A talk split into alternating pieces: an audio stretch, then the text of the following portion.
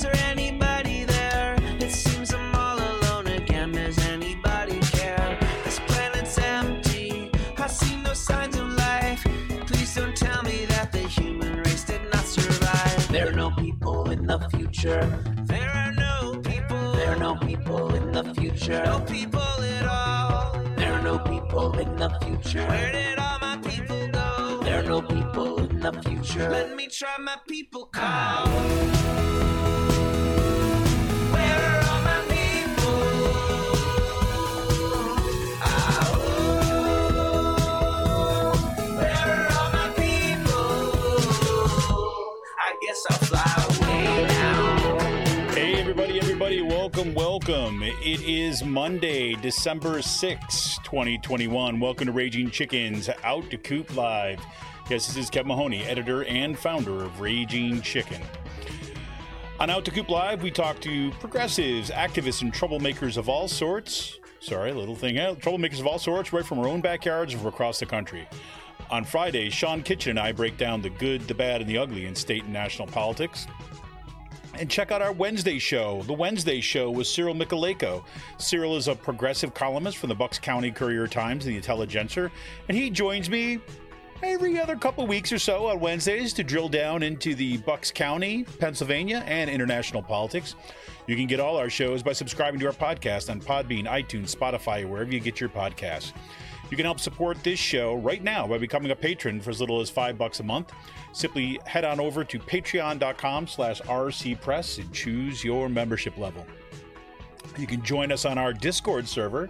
Yes, our Discord server, information on that is in today's uh, show notes or on our chat on Twitter. Twitter, I'm not on Twitter. It's our chat in YouTube or in the show description on YouTube. Check it out there.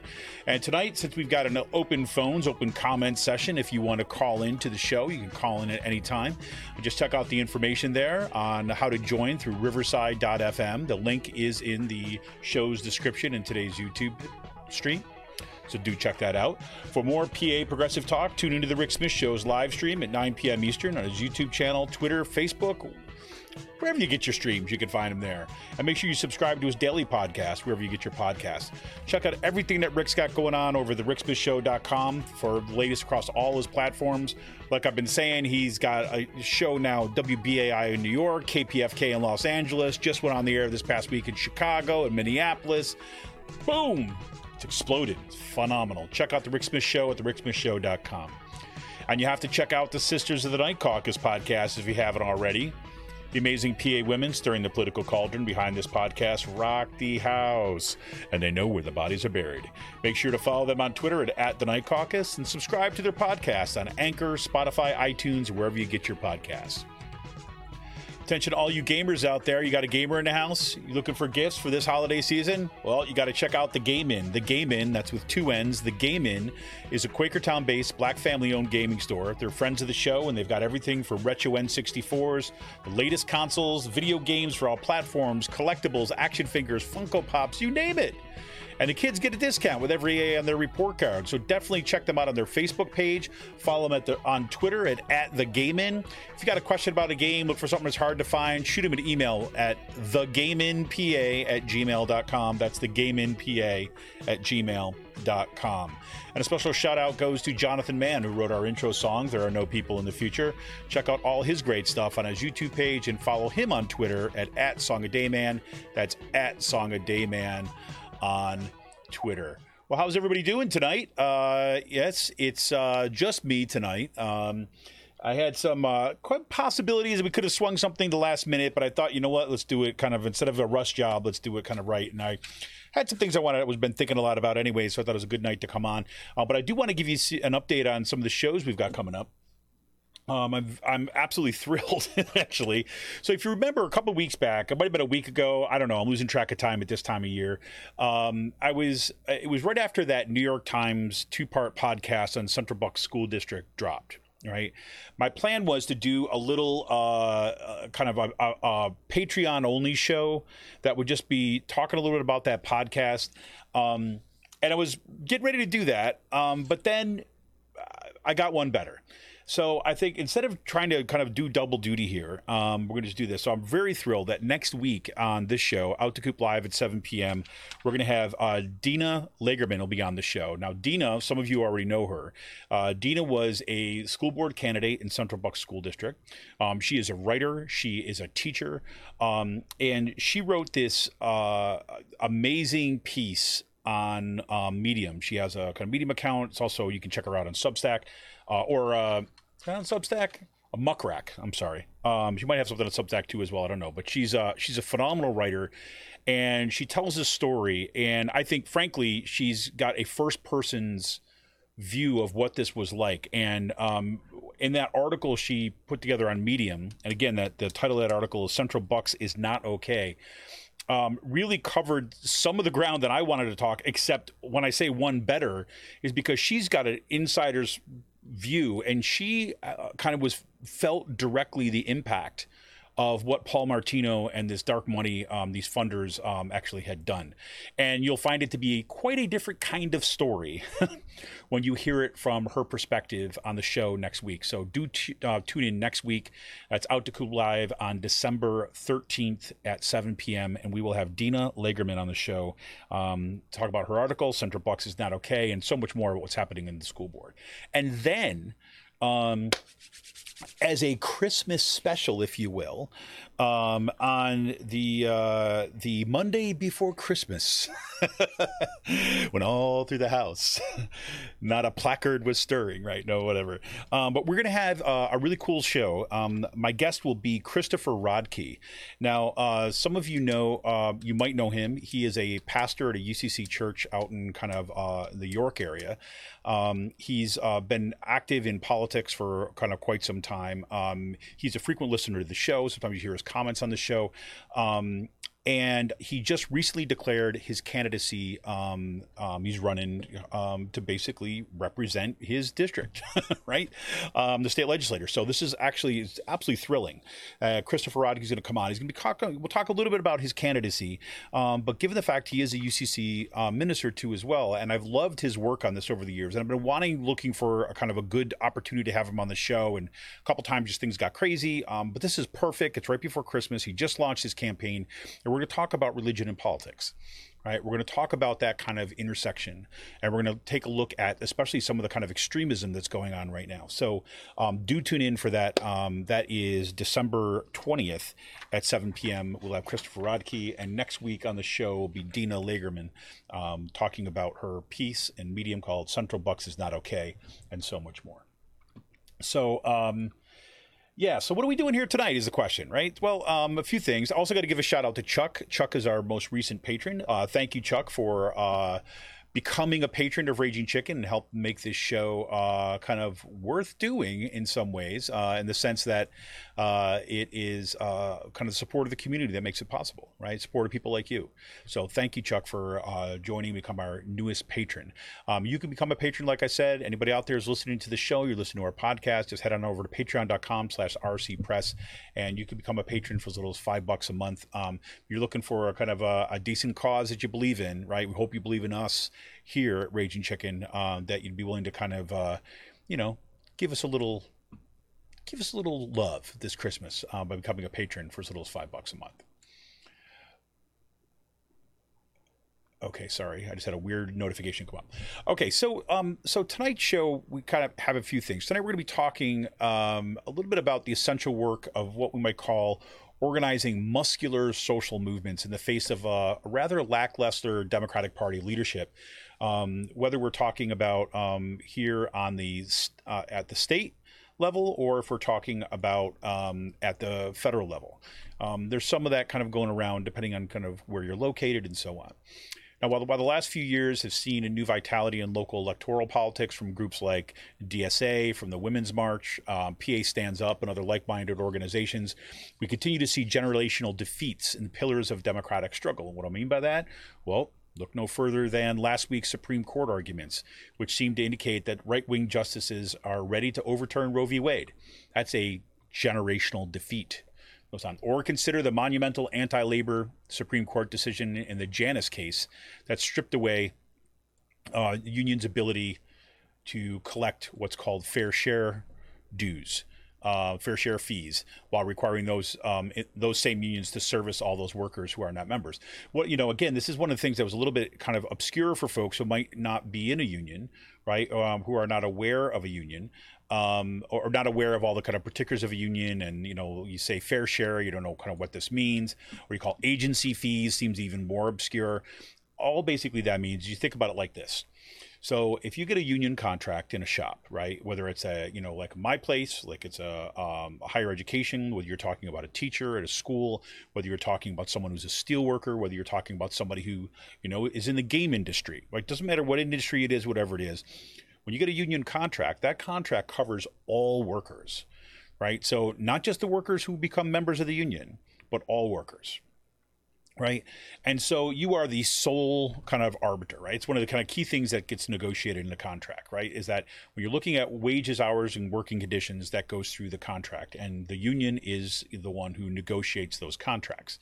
So even if, say, for example, even if you hate unions, and you work at that particular place, you still get the benefits, you'll still get the health care, you still get, you guaranteed your raises, right?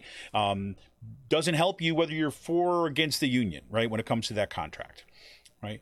Now, we've seen attacks from the right wing kind of against that for a, a long time, and you see this through these kind of um, right-to-work states where, um, you know, where nobody needs to be a member of the union, whatever it might be. Um, but then you also have this idea that, you know, if... if you're not a member of the union, right, um, and so that you don't pay union dues, right?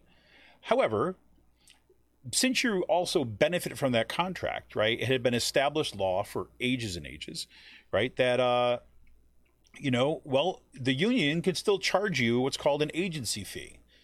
That is, um, you know, the amount of kind of the cost that basically it takes that invested into you know, your grievance procedure procedures to make sure that you have someone who's negotiating your contract, right? All that kind of goes into ensuring that you have a contract and defending those rights of your contract. You have to kind of um, kind of kick in, right? It's kind of like a no free li- free rider clause, right? Well, in the Janus decision, basically it said like, well, uh, welcome free riders, right? Is that yes, those people, they don't want to be a member of the union. They don't have to pay the union anything. They still get all the benefits of the union. The union still has to defend them. The union still has to negotiate their contract. The union still has to step up and handle their grievance cases, right? But they uh, they don't have to pay anything for it, so they get it all for free, right? That was kind of part of what we saw in uh, in the Janus case. Anyways, so we saw that, and we also saw Citizens United, right, which kind of granted free speech rights to corporations and allowed corporations and unions, for that matter, but corporations are where the big bucks is, to they could contribute unlimited uh, funds to political campaigns because now they're people, right, and we want to kind of um, deal with their, uh, you know, we don't violate the the corporation's free speech rights because corporations are individuals, right? Pretty crazy, pretty crazy. So anyways, so all this is taking place against a backdrop of growing extremism in our communities, right? We've talked a lot about this on our show, um, the resurgence of white supremacist organizations, radical right-wing conspiracists infecting our school boards, and extremists, you know, putting our communities at risk by refusing common sense COVID protocols, or for that matter, common sense gun laws that we saw once again, tragically, this past week. So, you know, I thought a little bit about, it been thinking about these issues a lot again, and thinking about um, some things I've been reading of late, and um, I thought I'd share some of that with you tonight. So um, if you listen to our show on Friday, I, I talked a little bit about uh, Rebecca Traister's recent article, The Betrayer, Betrayal of Roe. And um, I, I was also been um, kind of listening to the audio audiobook of um, uh, Jane McAlevey's A Collective Bargain, Unions Organizing in the Fight for Democracy. Um, and kind of thinking about all these things together, right? Thinking about what Jane McAlevey was arguing, thinking about what Rebecca Traister was um, kind of laying out in her critique. Also thinking about some of the things that Naomi Klein has been talking, um, talked about kind of years ago. And that's why, you know, I was talking about muscular organizing in our title tonight, in part because Um, in her book, uh, This Changes Everything, kind of about climate change and stuff, she uses that language of um, muscular social social movements. And whether or not I had heard about, you know, heard that phrase before, I remember it sticking out to me at the time. And kind of wasn't quite sure how I felt about the word muscular social movements, but the more and more I think about it, the more it makes sense. Like, so, you know, she was basically saying, you know, it's a muscular social social movement. And if, you know, if you don't exercise those muscles, that, you know, those muscles will atrophy, right? Uh, and using that kind of metaphor. And then, you know, if you remember, um, Laura Putnam was on the show a few weeks back, and we were talking a lot about kind of democracy and kind of building organizations and organizing around and organizing again. And she talked about you need to practice democracy, right? You need to exercise your your your democratic muscles, right? Um, and that you have to build up those muscles in order to kind of act them. So she was using the same kind of language. And of course, Jane McAlevey also uses the same kind of language. She's talking about kind of union organizing and the kind of the connections between unions and the defense of democracy and the kind of future of our republic. So as putting all these things together, um, and I've also thinking a lot about what kind of brought this front and center to me more than anything else lately is this frustration with um, I, I don't know what what exactly to call it, but kind of let's let's call it kind of like um, like moralistic discourse or or political discourse that's kind of ethically based. And I, I hate to say it like that, because it's not like there's what I'm talking about is not ethical, but what I'm talking about is this certain kind of moralism as politics, right? Um, by the kind of upstandedness as politics, our be our able to, our ability to be able to reference common practices of things like decency, right, of civility and this other thing as having a force in the world. Right. So it's that idea when somebody is kind of like misbehaves, right, and you point them out, you're going, oh, I can't believe you did that. And they hang their head in shame and they apologize. I'm so sorry. Right. That kind of nonsense. I, I not kind of nonsense, that kind of process. And as long as people are buying into those, that moral, both that, that moral code, if you will, right, that has some leverage. Right. I mean, I'm someone who grew up Catholic. I mean, shame has leverage. Right. Um, it causes people to do things, right, when it's kind of deployed in that way, because you're that shame only has effect because it's being measured against a kind of a, a, a moral moral kind of discursive background that subjects, individuals, right, embody, right, and they kind of believe, right, and act upon.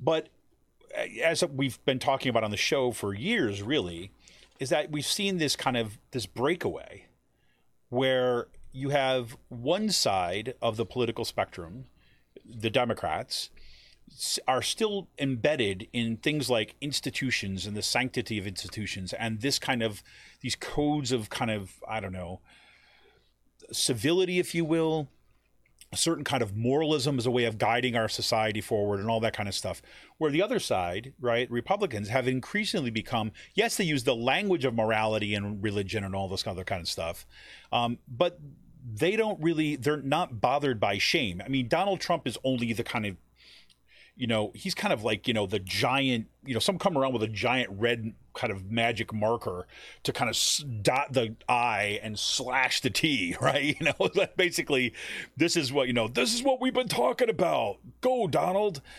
That idea where, you know, people could call out his behavior left and right, and he didn't care, right? And even when you say, oh my God, he has no shame, doesn't matter, right? Because if they have no shame, then saying you have no shame has no effect, right? So anyways, um, so I was thinking about that, and then thinking about what happened in the in the wake of uh, the Supreme Court hearings, um, particularly the Mississippi case, where they seem to can be positioning themselves to um, strike down Roe. You had a lot of people coming out and, you know, talking about the legitimacy of the court, right? I mean, famously, and this is, I'm pulling this from a, a, a article from New York Times this past weekend by Adam Liptak, right? He was quoting, I mean, people I'm sure are already familiar with this, but Justice Sonia Sotomayor said, will this institution survive the stench that this creates in the public perception that the Constitution and its reading um, are just political acts? She asked. And then the article also says, if Supreme Court is perceived to be made up of politicians rather than judges, Justice um, Stephen Breyer said, quote, um, that's what kills us as an American institution, right? And the article goes on to talk about, you know, these kind of questions of legitimacy and what gives uh, the court legitimacy and all this kind of stuff. Um, And it, there does seem to be a kind of a falling legitimacy. So it's not just something that people are making up. Like, so, for example, the same article uh, quotes a Quinnipiac University poll from last month that found that seventy, seventy, I'm sorry, sixty-one percent of Americans said that the Supreme Court was mainly motivated by politics, while thirty-two percent said it was mainly motivated by the law. Okay, what do those numbers mean? Well, you put it to three years previous. Three years ago, corresponding numbers were fifty believe that it was motivated by politics, where forty-two percent believe that it was mainly um, motivated by the law, right? You still had a majority, well, narrowly majority, you know, fifty percent, not the fifty percent plus one, but fifty percent, half Americans believe that it was motivated by politics. That's still pretty high. Um, but those ones who thought it was motivated by the law was still with the forty-two percent. So it's kind of, you know, in the area of kind of a closer split. And you see those numbers pull pull apart. And so the question is, what does this matter, right? I mean, and when I, I start seeing a lot of coverage in the news media about the concern over, or the ex, the expressed concern over the legitimacy of the court being put forth by Sonia Sotomayor and Stephen Breyer and so on, I do believe, let me be clear, I do believe that they're concerned about that. I just don't think that's the political game we're playing anymore.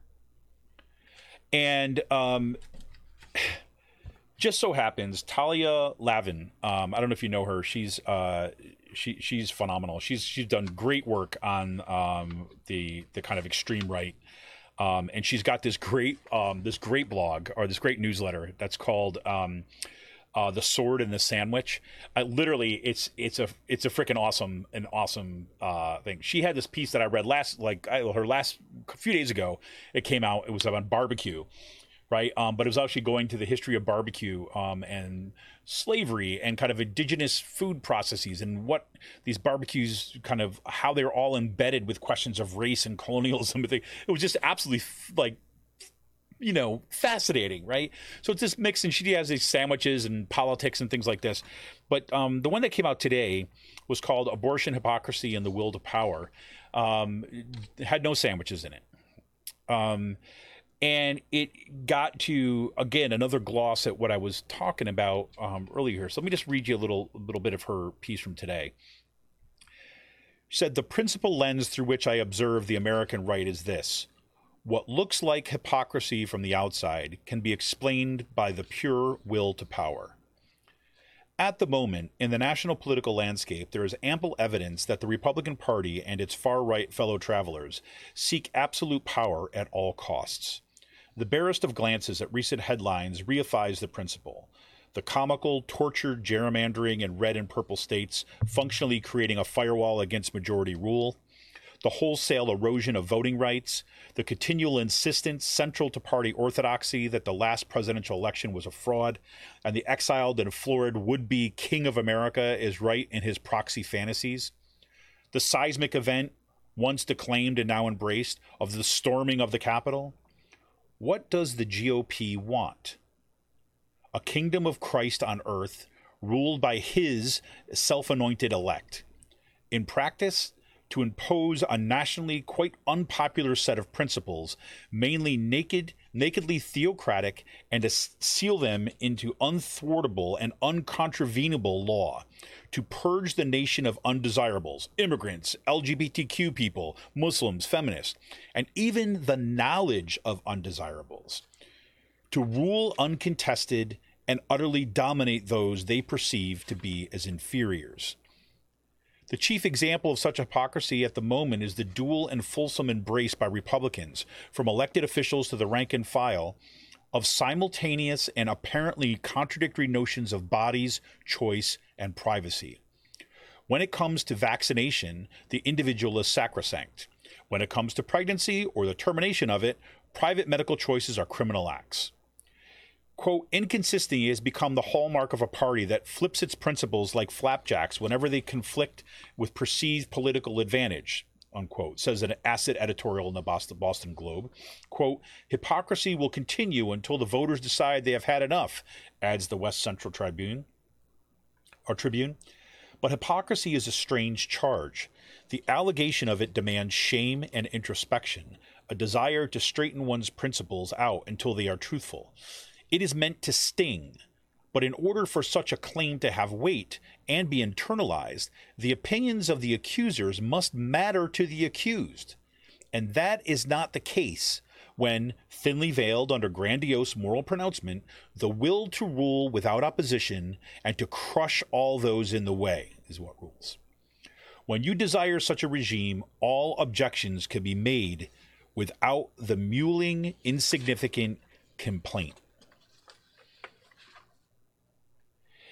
If control is the aim and the subjugation of women is the goal, in this last Supreme Court case in particular, it simply does not matter if there is a torsion of principle or double standard or a flaw that can be highlighted. The more errant the hypocrisy, the more brazen the contradiction, the stronger the party that continues to advocate those policies grow, grows, having been stripped of shame on the grounds that those who would seek to invoke it are bereft of worth. Any flaw is null and void because the people pointing it out mean nothing. Boom. Right on the nose, if you ask me. Right on the nose. So she basically, um, she's basically, I think, so there, that, that same kind of frustration with the, this is hypocrisy, but calling it out as the will to power. And, you know, you know, I've been saying this on our on our show for for quite some time now. It's like, that's what they care about. They care about, they care about power. Power is the ethical center for the right, right? Not moral power, just power to enact a will. And what that will is, it's a white supremacist patriarchal rule. That's it. You know, Margaret Atwood's, you know, was, uh, she did the best thing that you could do with science fiction, right? With The Handmaid's Tale. She basically laid out the trajectory and said, this is the logical conclusion of a particular tendency of thought in this country. If this kernel is not addressed, this is where it ends up. And we could argue about, you know, how extreme it could get and all that kind of stuff, but, you know, look, I mean, she's not far off, right? We ought to recede what's getting set up here in the, this Mississippi Supreme Court case, where, you know, Brett Kavanaugh, the, you know, sexual abuser himself, when he comes out and says, well, this is a little too complicated, you know, because maybe we should just leave it up to the states, you know, because the states know best, right? And so play that out for yourself, right? You know what happens? Okay, so Mississippi says, okay, yep, no more abortion.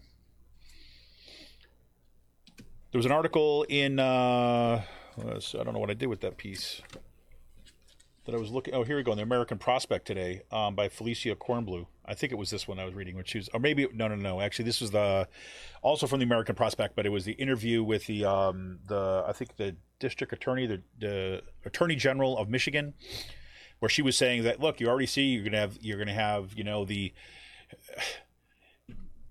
you're going to set up this infrastructure that's going to allow, you know, to help, try to help support women for escaping, right, in order to have abortions, right? And she also points out, it's like, look, it's not like once you kind of, once you, once you destroy this, right, any kind of rights to privacies, maybe you're kind of, you know, same-sex marriage, for example, can be gone. And you have people fleeing these states, right? What happens in The Handmaid's Tale, right? You have this split, right? You have the kind of like the holy nation, right? Which is all about the kind of controlling of women's bodies and white supremacy and patriarchy. That's what fascism's all about, folks, right? And this is what this is. I mean, let's be clear. So, what do I do with this other piece? So that, I mean, that's been the kind of thing that's been on my mind. And when, when uh, Talia Lavin was, was put that in her, uh in her piece, what did I do with that? Here we go. um I don't know why I lost this one version of what I had here. Well, I guess I'll deal with this one. That's just strange.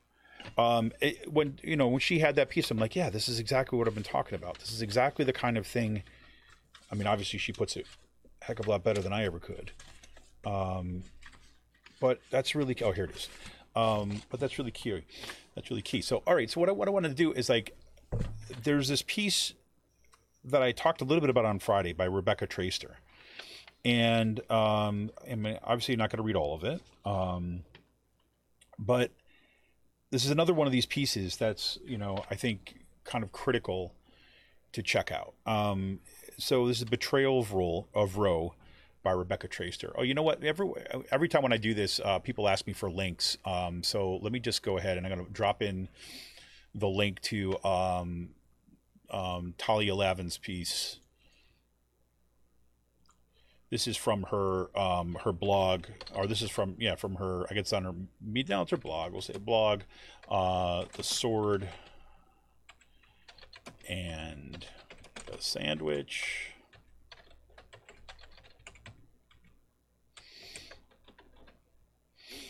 There's the link to it. Oh, that's a, that's a big link. Oh, hold on, I gotta make it a small link. It was too big, it wasn't, I didn't realize that it was going to do that. Okay, here you go. And that's the link to the that one particular article. Um, I'll put in right now before I get into Rebecca Traister's piece, um, the link to her article too as well, called The Betrayal of Roe. Here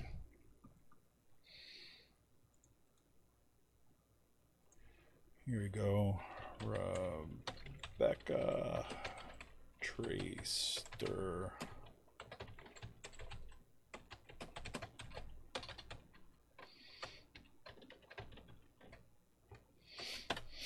There you go. That's from New York Mag. So what she does is kind of levels out this particular kind of critique. And um, here we go. So instead of like trying to describe her too much, let me just go ahead and let her speak, or let, I'll read her words, I should say.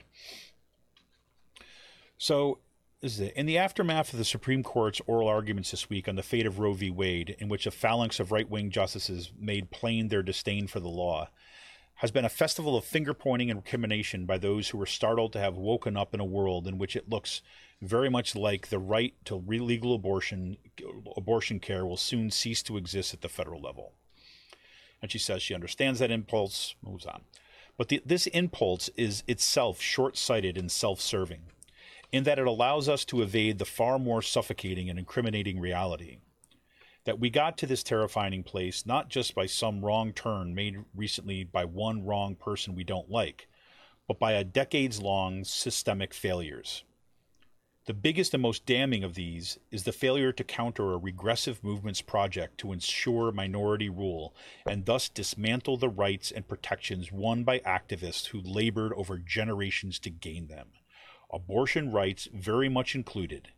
That failure, in turn, reflects a deeper one, an unwillingness to take the full humanity of women, of pregnant people, of black and brown and poor people seriously. Let me just read that one part. The biggest and most damning of these is the failure to counter a regressive movement's project to ensure minority rule and thus dismantle the rights and protections won by activists who labored over generations to gain them. If there's a theme about what Raging Chicken is about, that's it. And we were born in the wake of the Tea Party victories of twenty ten, when we saw what was happening in Wisconsin, where labor rights were being stripped away in Wisconsin. And then we saw this right-wing playbook start to roll out across the country in very short succession to Ohio, Indiana, Illinois, Pennsylvania, Iowa, Idaho, right? There was a playbook that was put together. And then shortly after it rolled out, we found, thanks to the kind of the the, fan, the fantastic folks at the, um, I'm always forgetting their name lately, I don't know, the um, the, the Media Institute, I'm sorry, in um, in, in Wisconsin, um, that, yep, thanks to their, their work called ALEC Exposed. This was the American Legislative Exchange Council and the Koch brothers, right? We learned about them. And then all this amazing reporting came out about the Koch brothers, about this decades long of dark money, you know, the dark money, that book, Jane Mayer's book, laying out this like decades long attack, exactly what Rebecca Traister says here. The attack on majority rule, an attempt to ensure minority rule, which even though the libertarian Koch brothers always had this kind of like, you know, libertarian economic stuff in here, there was always the kind of like patriarchal white supremacist kind of structure built into that in such a way they didn't need to say it. They were doing that alongside the religious right and all this other stuff. This has been going on. So that's what she says. Back to her. The overturn of Roe will not be about one failed electoral campaign or badly timed Supreme Court death or failure or retire, to retire. Though, as with any historical cataclysm, its timing and shape will have been determined by those factors, sure. But Roe, like the Voting Rights Act that was gutted in twenty thirteen, and the labor and climate and anti-corporate and gay rights protection that have been and will continue to be rolled back, it would not have been made vulnerable to these quirks of timing and personality had it ever had the kind of institutional, ideological, intellectual, and emotional muscle behind it that it deserved. Its loss will reflect years of inattention from those entrusted with its guardianship, by definition the people nearest to the top of our power structures, people who advertise themselves as invested in the rights and protections of people of color to the bottom, yet who have repeatedly failed to prioritize those people's dignity and well-being, to even really see, much less care about, the daily lived impact of abortion prohibition. She goes into some of the history there too, but I'm like, man, I mean, I remember her, I remember Rebecca Traister going on the, uh, on the Chris Hayes show, um, All In With Chris Hayes. This was, uh,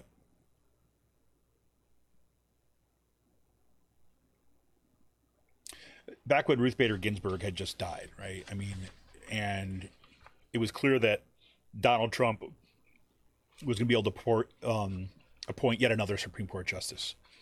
That was effectively, and you know, just in one of the worst, just kind of disgusting moves, immediately replace R B G with, you know, somebody who's going to overturn her life's work, basically. You know, I mean, just like incredible. But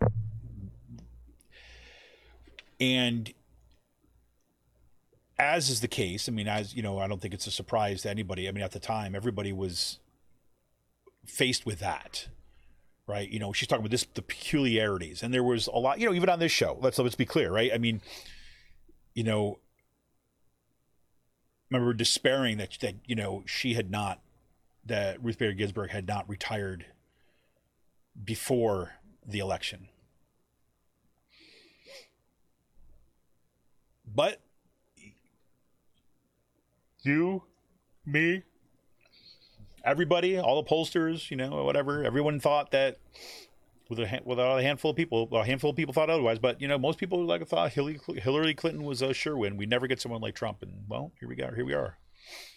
Those are those peculiarities. But her point when she was on that show, which was on Chris Hayes, she's like, "Look, we can despair all we can, but the the the, the only reason we're despairing right now is because we've abandoned the work." That activists had built for, it took them generations to build. And the Democratic Party walked away from it. Liberals walked away from it. Yes, said the right things, but refused to fight. And gradually allowed Roe to be chipped away. And not just Roe, as she points out, labor rights, democratic rights, voting rights. The right to marry who you will is now getting chipped away again. Right? She goes on a little bit further and she says, she talks about the Hyde Amendment. Well, I'll read this part. So it says...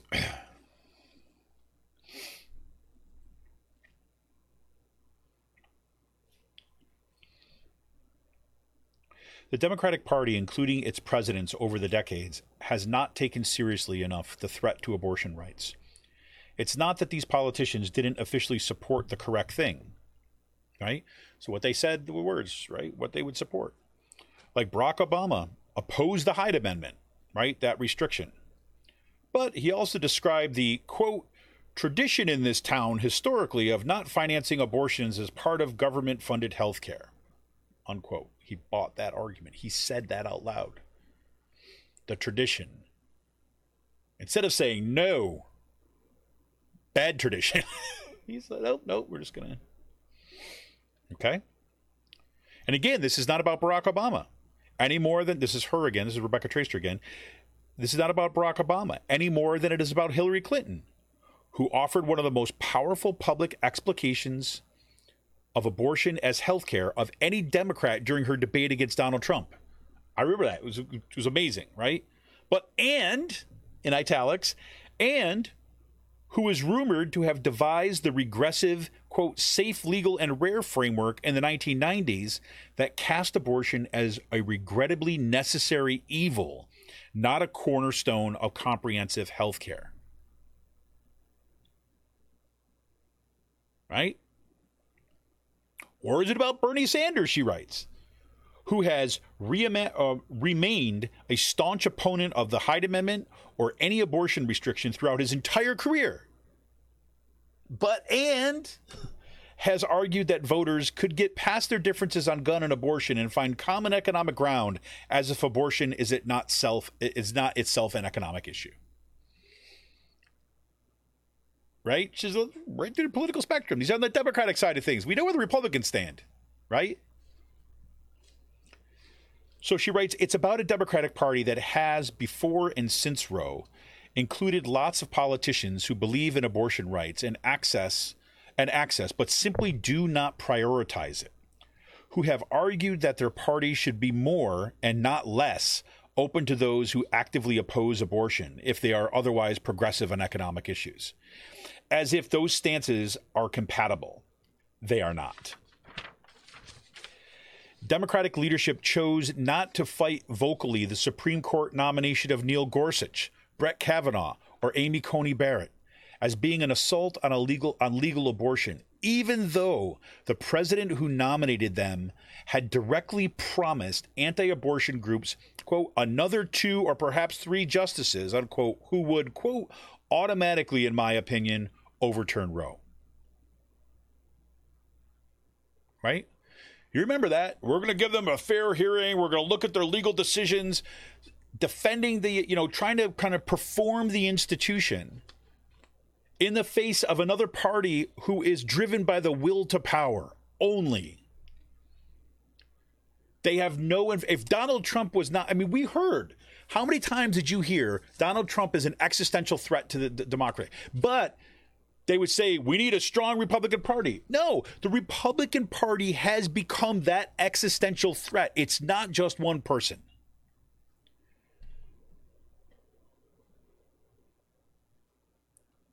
And you've got a party that's supposedly standing up for the rest of us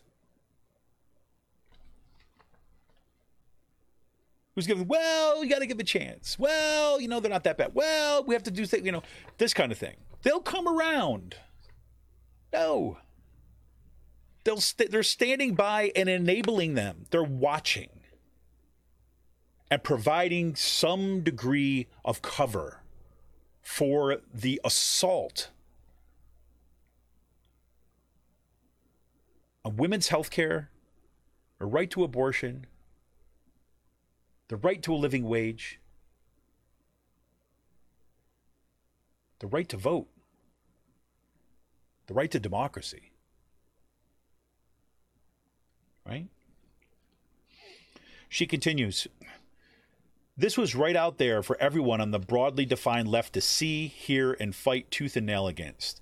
But again and again, those at the top of the party signaled that it was not a fight worth having and have remained quiet, even as Republicans cast the cast the ones who were fighting it as deranged.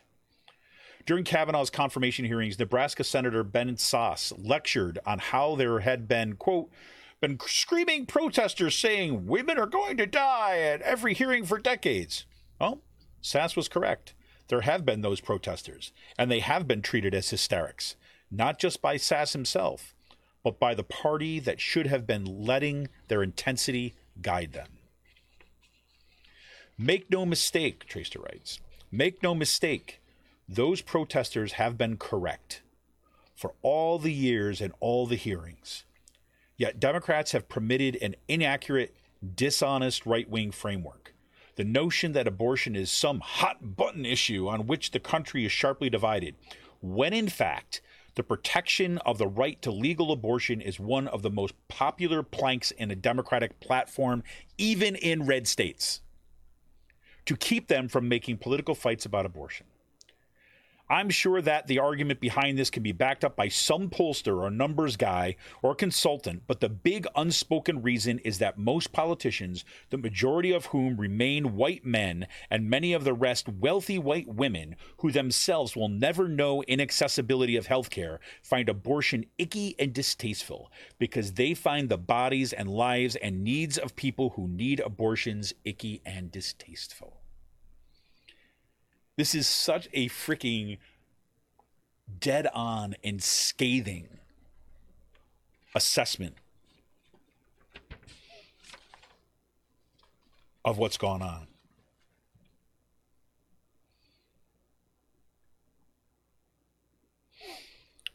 going to skip a little bit and read this one part. She's like, look, it's going to need a movement. Will there be protests? Will there be marches? Yeah, of course. Right, she says, but will that movement produce satisfying results in many of our lifetimes? I am afraid not, because the failure to understand or reckon with that drive for liberation, and more, the failure to understand or reckon with the drive to squelch it, has now left millions of people fucked for a very long time.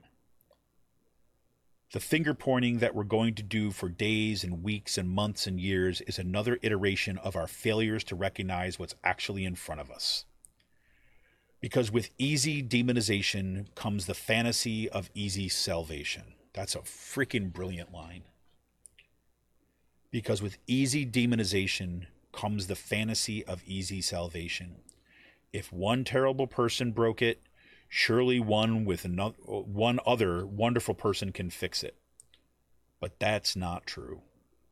There is no one politician, no one activist, no single protest or perfect approach to activism that will offer any quick remedy here. Instead, the future is messy and sad and difficult and extremely bleak. If the Supreme Court does indeed strike down Roe, many of us will not live to see its reverse. These rights were decades in the winning, decades in the undoing, and will again be decades in the remaking. I do not mean this, I do not mean despair or accepting defeat, which would be yet another instance of giving in to short-term comfort and ease. It's incumbent upon us not to check out, not to give up, as it will be tempted to do on most days, to not evade responsibility by shifting the blame to others, but instead to face the future with respect owed to our forebearers and a crystal clear vision of who is going to be suffering right now in the coming years. Well, she goes on a little bit more. I'm telling you, this is like, uh, I remember when I, I, I, I listened and I watched the hearings on that Wednesday.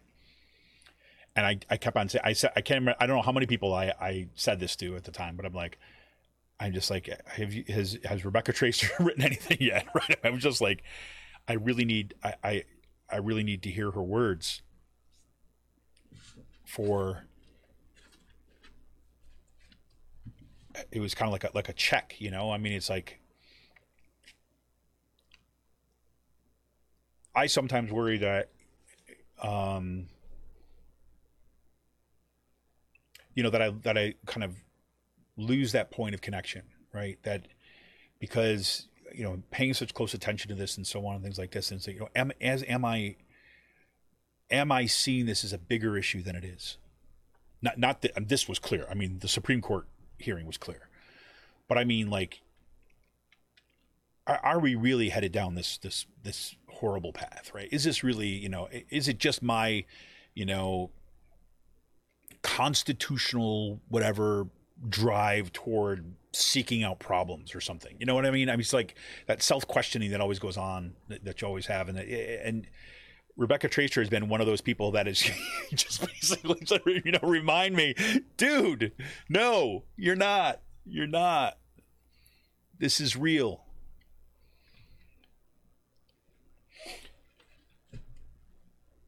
and I, I want to add just one other. I'm not going to spend as much time with this, and because I, I knew this, knew this would happen. I was just concerned that I was trying to pack too much in tonight. But you know, I, I just finished um, a, a book by yet another amazing woman, um, um, Jane McAlevey. Um, the book is called A Collective Bargain. And um, it was an incredibly hopeful book, and and it and it seemed to like pair extraordinarily well with Rebecca Traister's assessment. And I, you know, I, if I really sat down to think about it enough, I could probably draw you a really more direct line about why that why that is the case. But what McAlevey, I, I guess it's this really. I mean, it's what Rebecca Traister just kind of ends on there, right? This is kind of in our hands, right? And it's going to take a remaking. With Jane McAlevey, right? Jane McAlevey is always, I mean, for those of you who don't know who she is, she's like just an amazing union organizer. I mean, she worked with S E I U eleven ninety-nine for years. She's uh, become, you know, uh, she's written uh, several books on union organizing. Um, um, the, the No Shortcuts is a book. Literally, when she published No Shortcuts, Um, which was basically about doing union organizing and kind of organizing for power. Um, I bought several copies of them. We were leading up to the strike, um, but ABSCOF strike, and I handed them out to people on the organizing committee because I was like, th- "This is like, I, I, for me, it was like it was like a gift that that that Jane McAlevey wrote this book and just kind of like got my own head straight in terms of thinking about organizing and what it would entail, the kind of work that was necessary to do this. That you know." That our we were having lots of issues at the time with our with our state leadership, who really wanted to kind of keep this as a much more controlled, control the communications, control how the organization take place, try to keep everybody happy, right? And we were, what I mean, Jane McAlevey says in a, in kind of A Collective Bargain, she basically said, look, the job of a union, the power of a union comes in its ability to disrupt and create a crisis for the employer. That's it. A union without a credible strike threat is a union that does not have power, period. That is everything that, I mean, if I had to boil her stuff down to, to in a nut, that's it. And again, it's, and what Jane McAlevey is, is, is, you know, talking about, she has this thing. All right, this is a little bit off what I want to say, but she, it's just amazing. If you go to her website, um, she's got a bunch of the, you know, some of the pictures and, you know, different consultants. They have negotiations committee meetings, right? I mean, like negotiating sessions with the opposition. You have your negotiating team, and there's there's negotiating sessions where there's a hundred other workers in the room. She is insistent that negotiation should be open and that any worker who is going to be covered by that contract has the right, any union member has the right to be at that table too. And if you've been spent any time within unions, you know that that is kind of like, that freaks some people out. Certainly freaks our union leadership out. The idea that you have everyone at the table, holy crap. And not just there to witness, but there to even participate. And they've been part of the process from the get-go because the contract has gone from the ground up, not from the top down. Right? That's what she's talking about. What's really interesting about this book, The Collective Bargain, no, collective, uh, A Collective Bargain, is that she's got this one chapter. Um, it, it's, uh, let me see, workers can still win big, right? And she goes through and she basically does like, I, I I said to my friend Mike, I said, you know, I wish I had this book years ago, right? When I was first getting involved with union stuff, it's like, you know, it starts really with the basics. Like, what is a union? Right? And this is not the first thing she says in the book, but this, you know, and she's basically said, look, what is it? This is what they, at District eleven ninety-nine, S E I U, everyone had to memorize this, right? And they had to know this by heart. And I said, what is it? What is a union? a collective effort by all employees who work for an employer to stop the boss from doing what you don't want him to do, discharge, unfair layoff, promotion, speed up, et cetera. To make the boss do what you want him to do, more pay, vacations, holidays, health coverage, pensions, et cetera. And to be used in any other way the members see fit. That's it. It's real simple. That's it. That's what a union is. Right? And and I'm like, yes. And she says, look, you got to got to think about, you know, union, you got to think about a union is basically like, you know, a union is basically a mechanism, right? There's nothing that makes it inherently good or nothing that makes it inherently bad, although its internal rules and how it functions can influence its effectiveness, right? Just like everything, because unions are made up of people and the structures reflect some of those. So you're going to have bad people out there sometime, and sometimes you're going to build structures that make it less effective, that make it disconnected from workers. That's what all business unionism is all about, where you have a, a group of experts that kind of dictate things and they give messages. Communication is pretty much one way, right? It's not an organizing model where you're, you recognize your power is not in your kind of in the communication skills and negotiation skills of the leadership, but actually in the power of and the strike readiness of its workers. Right. And then she also says, like, look, if the governance systems encourage participation by the best and the most diverse workers, the union will reflect the best and most diverse workers' values. Conversely, if the organization is a do-nothing union, just like elected politicians, uh, I'm sorry, it will reflect the least good values among the workforce, just like elected politicians and their constituents. Unions often differ based on the culture of the employer, on the type of workforce, no different from states, which differ based upon the types of people that make up its population. Unions, then, are far from mon- monolithic. And she says, quote, there is significant variation among the different branches of the same union. And she goes into that a little bit. I meant to say, or is this one part I wanted to say? Oh, anyways, so that's what that's what kind of, you know, she goes in, she goes into that kind of stuff. And it kind of lays through some of that stuff. And that whole idea about, look, a union that doesn't do good, right, is a do-nothing union. It will reflect the, the values of those folks that, you know, are going to make it less effective. People who like like to be around managers, right, like to kind of like are more interested in their own personal status than they are in the building power of the workforce, that worry about being uncomfortable when talking to their bosses.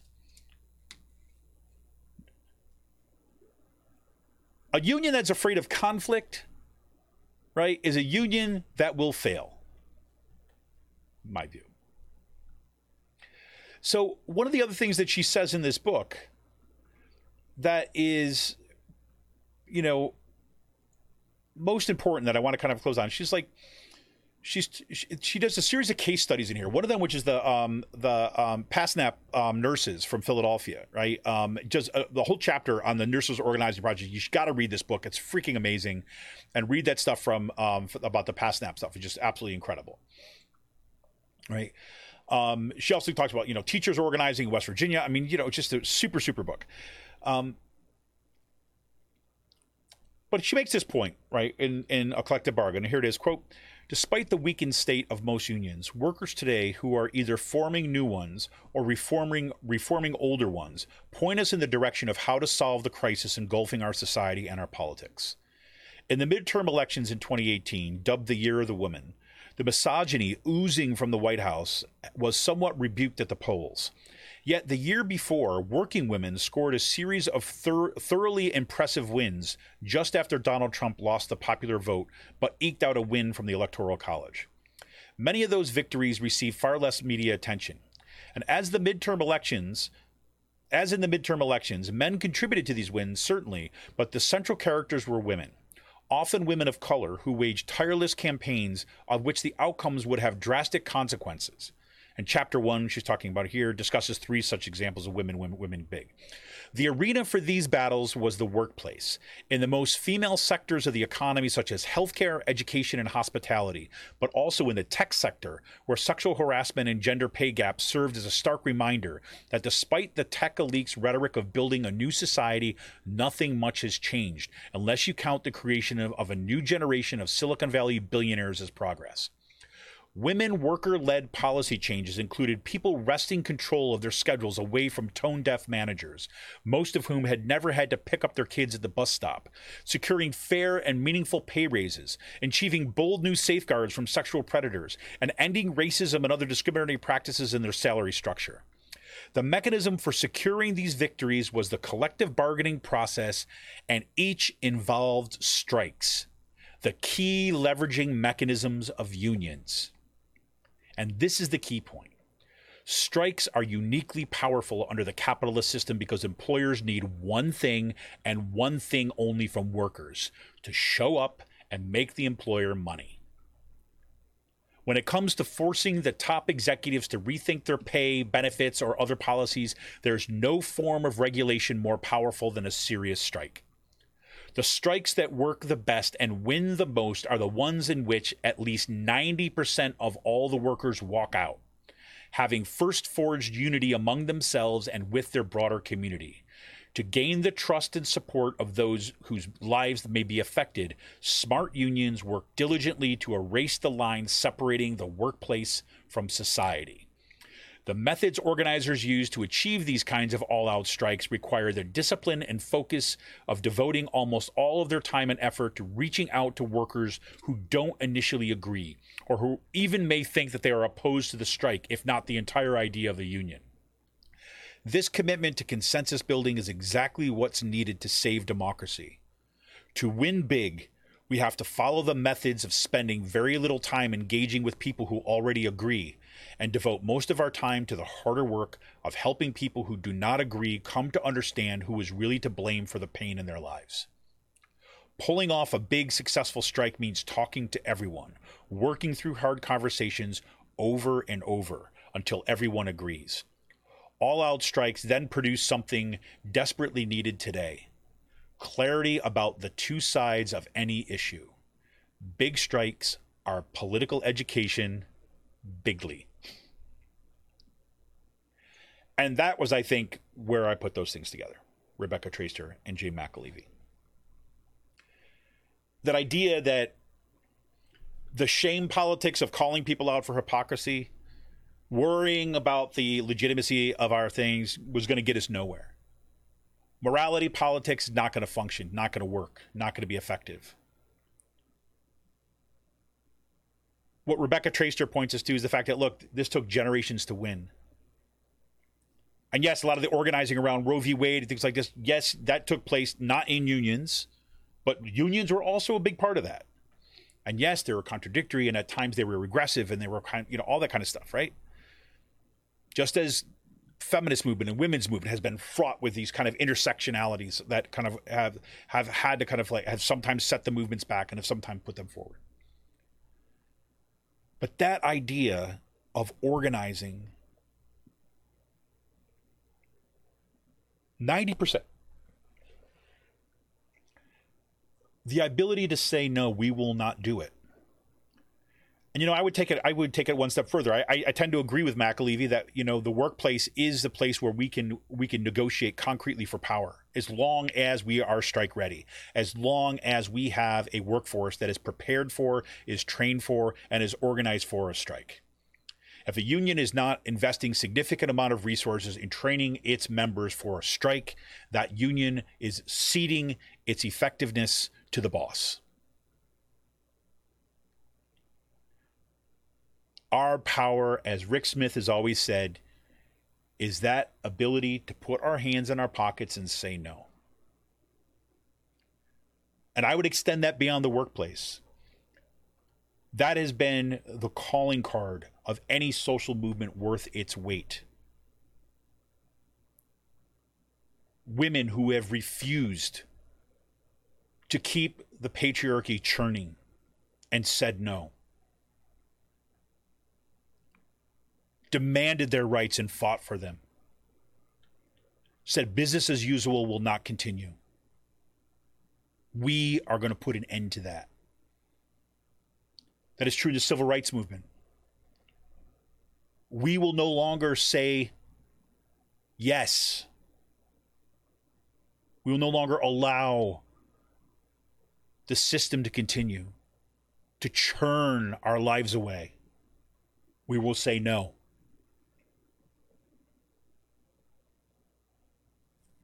And it's that bit, that little bit of irony, right? The saying of no. The refusal to work for an exploitative repl- uh, employer. An employer who basically doesn't think that, you know, I don't know,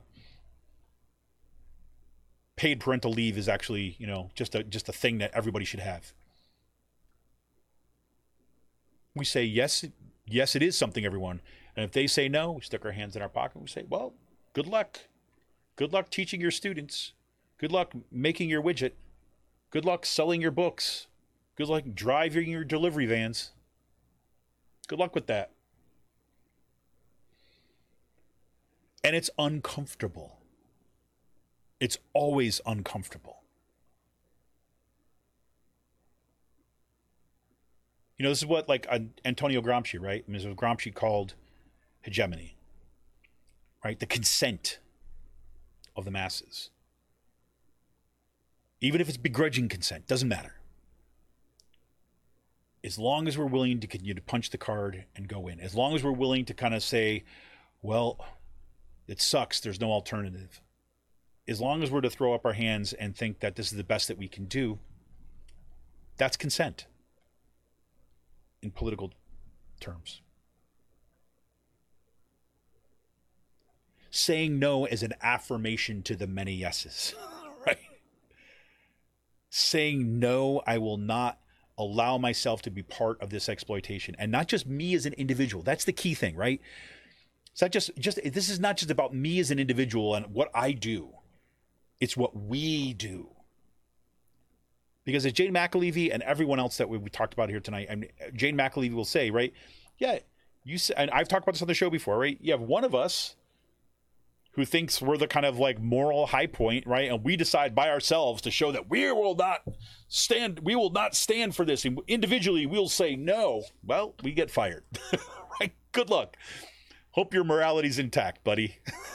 You know, good for you, right? Aren't you special, right? It's the same thing, like, you know, you see all the kind of like, you know, you know, this is that one aspect of, of, of like call out culture, right? Where, you know, th- there's, there's an aspect of call out culture where you're calling out really bad behavior that needs to stop, and people organize together and make to call that out and say, we're, this needs to end, and then it ends. Right. There's a different kind of call out culture which just about kind of someone demonstrating, right? It's the virtual signaling thing, right? And the, the left and the right do it both, right? The whole idea, like, you know, I'm going to kind of show you that I'm the kind of more moral human being by what I'm going to say right now, but that's going to be the end of my participation in kind of this, you know, struggle, whatever. But that hard work, and look, you know, I mean, you know, I read Rebecca Traister and, and I read Jane McAlevey's book, and am I reading this stuff, and I'm, I'm really thinking hard about my own participation. You know, I mean, I mean, I'm really thinking hard about, okay, how do I make this possible? How do I prior, do I prioritize this kind of organizing and being part of that solution?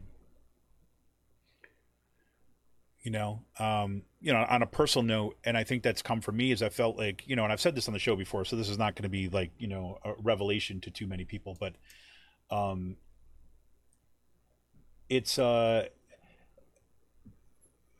I, I I believed deeply in higher education, right? I believed deeply in uh, in you know in in that that process of engaging real ideas, right, and thinking through things and thinking about possibilities and democracy, and and I believe that higher education was one of the, the the key places to do this, and you know I still do, like, you know, abstractly, but. It, just on a, you know, on a personal level, and there's a lot of complicated reasons for this that, you know, I, I'm not going to kind of drag all that stuff through the mud, but is that, you know, I had slowly over time, I had that, you know, passion, you know, snuffed out of me. Right. I felt like, you know, and I still feel like this way to a large degree, but you know, that the things that I cared about most and what I did in terms of my job were just, and my union work, you know, were just kind of like taken. And it felt like, you know, I put in all this work, and I really, I really did. I really had a belief that if you did work over time, you did work over time. And, Uh, and, you know, I work with other people who who did the same thing. And, you you know, you, you try to build and you try to build something up, and you, you think that's going to pay off, right? Um, and sometimes it doesn't, right? And sometimes it doesn't. It just it doesn't, right? It doesn't doesn't work out. But other times it feels, you know, at least for me, getting left in a place where I don't know, I don't even know how to put it, but in a certain like place of just kind of like hopelessness is not even the right word. It's just kind of like, it just feels like, okay, you guys won, you know, I mean, the powers that be, you win. I've got nothing left.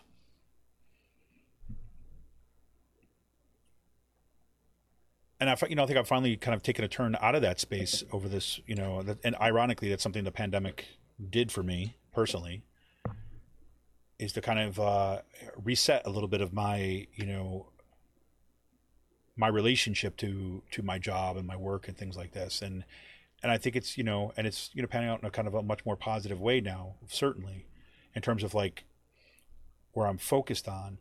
And it's also brought me back to, you know, like I say, with Jane McAlevey, Rebecca Traister and stuff like this, is like, you know, really this is what matters. And it, sometimes the wins can be painful. The, I mean, sorry, the losses can be painful, but um, the wins uh, are necessary. And, you know, building, you know, it's a cliche, but building things is always a lot harder and takes more time than tearing things down. And you hope you get to the point where you get to see, you know, the, you know, the finished building, right, that you're working on. Um, but I think a lot of times we end up, you know, we, we, we lay some bricks, you know, we paint a wall, you know, we, uh, plant a garden, right? And we have that vision that we're where we're going, right? Where we want to go, where we want to go, where we hope to go. And that's what keeps us moving, right? And the idea that, you know, we look for those places where we can find spaces to treat each other in the way that gives us an inkling of what that future could look like, you know, and finding those spaces of kindness and joy and love and stuff are are hard, right? So, but that's that. Anyways, I've uh, taken y'all way longer than I uh, than I was planning on for the evening. Uh, thank y'all for tuning in. Um, and uh, I know I did a lot of talking tonight, but there's a lot, kind of a lot on my mind. And uh, thank you for putting up with me. Um, want to remind you that next week we are going to be here with uh, Dina Lagerman. Uh, Dina Lagerman is a former candidate for Buck or for uh, Central Bucks School District School Board. Um, and who was on the receiving end of a lot of, uh, you know, dark money, Paul Martino's uh, uh, dumping all this kind of cash into that school district. You know, so we'll talk a little about her. We'll talk about her amazing article called uh, Central Bucks Is Not Okay. That'll be on uh, December thirteenth at seven p.m. And then one week later, uh, December twentieth, um, the that a Christmas week, as it were, um, we will have uh, Christopher Rodkey on the show, and he is, we're going to talk about religion and politics and uh, kind of this kind of rise of the right wing, and also his uh, his new candidacy. Uh, he'll be running for uh, office in his district over in the kind of uh, the York area, and so we got a couple of real good shows that will kind of take us up to that. And my guess is that. Um, That may be the last Out to Coop Live of twenty twenty-one um, on the twentieth, because the following week is the twenty-seventh. Uh, we may or may not do a show, most likely not. It might be away during that show, and then be the new year. So coming right up on twenty twenty-two real quick. So anyways, everybody, listen, I'm thinking about you, and I'm uh, appreciating all that you've done to help support the show, that all that you're doing out there to organize in the communities. Um, and... Uh, You know, um, as we kind of come out of this slowly, hopefully come out of this pandemic, which is, you know, has done, taken such a toll on so many of us, um, that uh, We're going to be able to do some more of this in person hopefully soon, because I would freaking love to hang out with some folks um, that I, you know, I know only through uh, the work we do here at Raging Chicken. Um, so thank you. Anyways, this is Kevin Mahoney, editor and founder of Raging Chicken. Um, I appreciate all the work that everybody's doing out there, and uh, I really look forward to being here every week. So we'll see you next week. We'll see you later this week. Um, we're out the coop. See ya!